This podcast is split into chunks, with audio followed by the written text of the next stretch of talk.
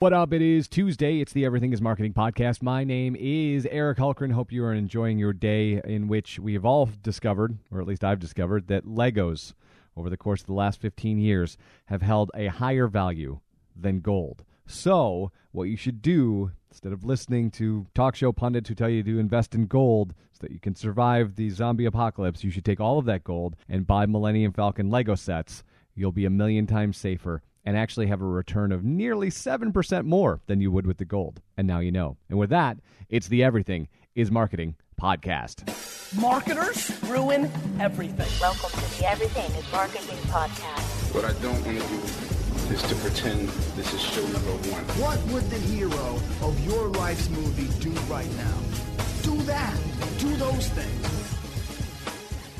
All right, it is the Everything is Marketing podcast. And as we in the Midwest have uh, enjoyed in the last 24 hours, our first snowstorm, I thought we would talk a little bit about fear marketing because it's a very interesting thing when you see the first snowfall of the year, even in a place like Michigan, where people absolutely lose their mind. Here in Grand Rapids, they shut down a whole bunch of things uh, early in the afternoon in anticipation for this ice slash snowstorm. And by doing that, kept a lot of the traffic off the road and probably minimized the amount of accidents that would have happened. However, as with all of these things, when you start reporting like that, you build up this fear mongering and people start to freak out as if this is going to be a giant thing that we've never faced before. I'm looking out the window right now. It's about five inches of ice snow.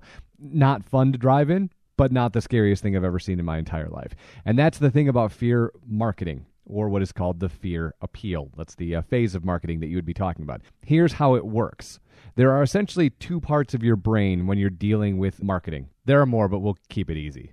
There is the front part that we will call the neocortex, and then there is the back part that we will call the amygdala. If a marketer can dial into the fear part of your brain, that is the amygdala. And the thing about the amygdala is that it can override the neocortex, meaning it can essentially shut off all of the logic that you have in your head so that you can solve the fear that you are feeling right this very second. And very, very powerful fear marketing is able to do one thing raise the threat level so that you think fear is everywhere. So uh, if you've been paying attention to the news, I'm assuming you'll know what sort of things I'm talking about that um, cops are shooting everybody, that every Muslim that you meet is a terrorist, those sorts of things. Raise this giant level of awareness that all of the logic in your head that there's a shooting every eight minutes in the United States and that at any minute we should all be carrying guns. And all of these things are very visceral, and people have a very visceral reaction to them. Why? Well, because when you're dealing with fear, logic is thrown out the window. Now, there are facts buried in all of those stories, but when you're dealing with marketing, you want to dial into the fear so that you can shut off the logic and you can just talk directly to the amygdala. More specific examples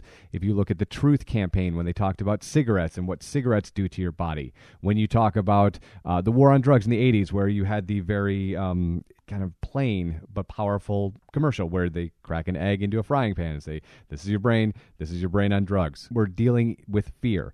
And when you see the fear, you're trying to assuage that fear. You want it to go away. And the product needs to have some sort of efficacy, meaning it has to be effective against said fear. So when we're talking about solutions to those problems, if you feel that we'll go back to uh, guns because I know people like to talk about the, that sort of thing, and it's not controversial at all. So this will go really well. If we talk about guns and we think that there is uh, shootings all over the city of Grand Rapids and we feel unsafe, our heightened fear level marketing to us, right? What happens if you've read every time that there's a shooting of any sort, a mass shooting of any sort, what happens? Smith and Wesson's stock goes up and guns start rolling out of stores. Why? Because people feel scared and they want that fear to go away.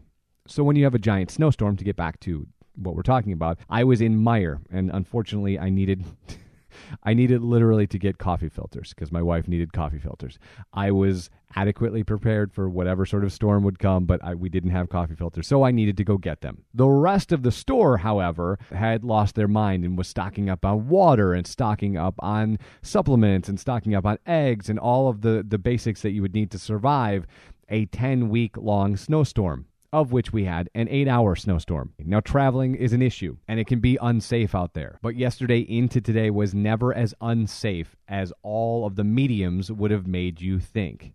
That's not to say that it wasn't powerful or that it wasn't helpful. It certainly was powerful. It got a lot of people off the streets, uh, and it made people buy a whole bunch of stuff that they might not have needed. I mean, I, I saw story after story of people running to tire stores to get new tires, people running to hardware stores to get uh, generators because everybody was going to lose power. None of those things are true people did lose power and you might have needed a, a generator, but it wasn't catastrophic right? You're going to get your power back at some point. But we all get our amygdalas turned on and we can't turn them. It's in fact very difficult to turn the amygdala off once it's been engaged, which is why the fear appeal is so powerful. But in order for the fear appeal to work, in order to get you to run to the hardware store, the fear has to be elevated to a level that you feel like it is everywhere. You feel like around every single corner there's a giant snowstorm trying to eat you alive. Then you're running to a hardware store. Then you're running to whatever tire store is in your area to get new tires. Even if you got, new tires, like I said, the amygdala is going to shut off the logic.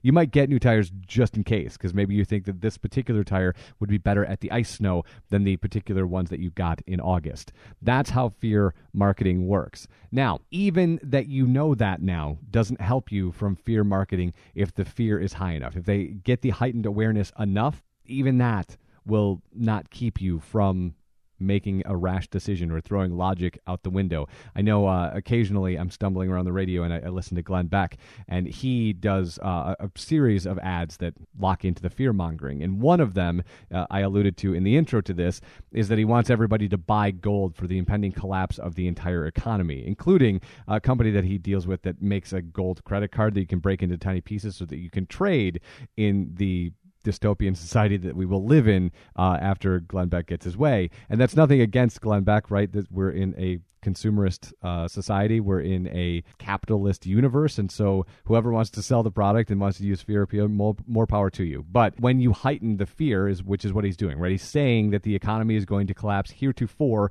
invest in gold and silver because they are real things. Now, like I said with the original stuff, when you're talking about police shootings, when you're talking about mass shootings, when you're talking about terrorism, there are facts in there but you have to be able to dumb down your amygdala in order to find the facts. Facts are we're not on the gold standard. So your dollar is essentially made up for all intents and purposes, right? There's nothing backing it. It's just it's an agreement between you and I that that is worth a dollar. Other than that, there is nothing. So if the economy were to actually collapse, there would be nothing holding us to agreeing that that dollar was worth a dollar because there would be no society to endorse that ideology. Whereas gold, is a precious resource that you could actually trade if there was no economy. We, we went back to the barter system. So there is truth in the advertisement, but the fear is what sells the credit card that breaks into tiny pieces so that you can trade it to other people for your wheat, your wheelbarrow, your donkey, and your 12 gauge shotgun so that you can continue down the Oregon Trail and not get dysentery because, of course, that's what you always lost by in the Oregon Trail is dysentery. So you would need the gold credit card to prevent yourself from having any sort of dysentery. All right, I just thought for today it'd be fun to play around with a little bit of the science of advertising and talk about fear since we were in the grips of fear, and here we are today. We're all here. Uh, the roads are plowed, and we're getting more snow. Not to the level that we got last night, but that might come sometime soon. And just remember this when everyone is telling you to get off the roads and telling you that everything's going to be dangerous and it's going to be an ice storm, all of that might be true. But what else did you see yesterday when you were watching television? Every single newscaster in a car driving in the roads to show you just how dangerous it was. Heighten the fear, and sell anything that you want. It's the Everything is Marketing podcast. My name is Eric Hultgren.